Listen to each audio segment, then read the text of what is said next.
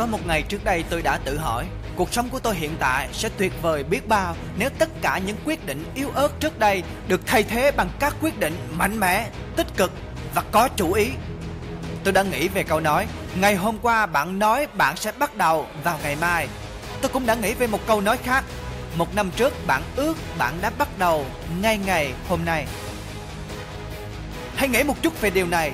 Điều gì xảy ra nếu như mọi quyết định của bạn đều được đưa ra một cách có chủ tâm Điều gì xảy ra nếu mọi quyết định của bạn ngay tại khoảnh khắc này đều giúp bạn thẳng tiến tới giấc mơ của mình Không phải bên cạnh, không phải phía sau mà là thẳng tiến về phía trước Tưởng tượng cuộc sống của bạn sẽ khác biệt và tuyệt vời thế nào vào 10 năm tới, 5 năm tới, thậm chí một năm hay ít hơn.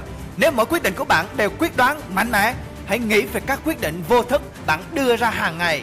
Sức khỏe, tài chính, các mối quan hệ, những thứ như thuốc lá và rượu bia. Những quyết định nhỏ bạn đưa ra sẽ tạo nên một sự thay đổi to lớn. Kỷ luật bản thân, sức khỏe và cơ thể quan trọng hơn những phút giây thỏa mãn tạm thời ngắn hạn. Tại sao chúng ta nhận thức được những giới hạn nhưng vẫn làm những điều tầm thường? Đa phần chúng ta làm vậy vì chúng ta không muốn mất đi sự an toàn Chúng ta không muốn bị bỏ rơi Nghe có vẻ thật lố bịch Nhưng chúng ta lại hướng đến những điều đó Chúng ta không muốn gầm vang như sư tử Bay cao như đại bàng, Bởi vì những người bên cạnh chúng ta đang ở mặt đất, Lê cái thân xác nặng nề ngày qua ngày. Vì họ không muốn bay nên chúng tôi cũng không muốn bay. Chúng ta không thể nói không để từ chối một lời mời đi chơi.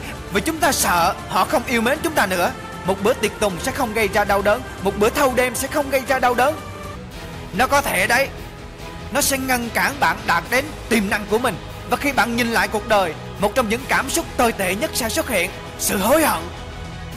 Bạn có thể sẽ nghĩ tôi đã hoàn thành nó, Hoặc tôi nên hoàn thành nó, Nhưng tôi đã không làm. Điều gì xảy ra nếu hôm nay bạn dẹp bỏ mọi sự đổ lỗi Và hành động liên tục để tiến đến mục đích của mình? Liệu bạn có thể có được điều mình muốn trong vòng một năm nữa? Bất kể hoàn cảnh hiện tại của mình là gì?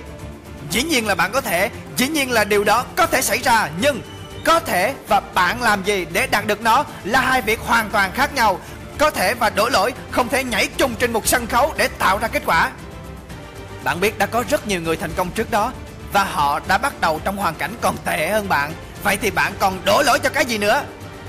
Thời gian không phải là cái cớ. Phần lớn chúng ta đã lãng phí thời gian quá nhiều. Chúng ta có đủ thời gian cho gia đình, công việc, học tập, vui chơi. Chúng ta có đủ thời gian cho tất cả các khía cạnh trong cuộc sống.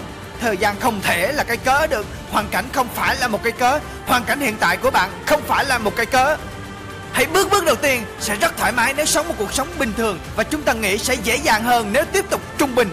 Chiến đấu vì tiền để trả một vài hóa đơn Chiến đấu vì sĩ diện ảo của bản thân Chiến đấu cho mọi thứ ngoại trừ cuộc chiến giúp ta đạt được điều mình xứng đáng.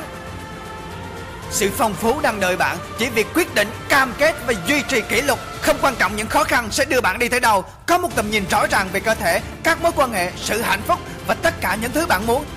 Cam kết và đặt bản thân vào đúng lộ trình đưa bạn đến giấc mơ. Cứ nghĩ, cứ mơ. Điều gì xảy ra nếu mỗi bước đi của bạn đều đúng hướng?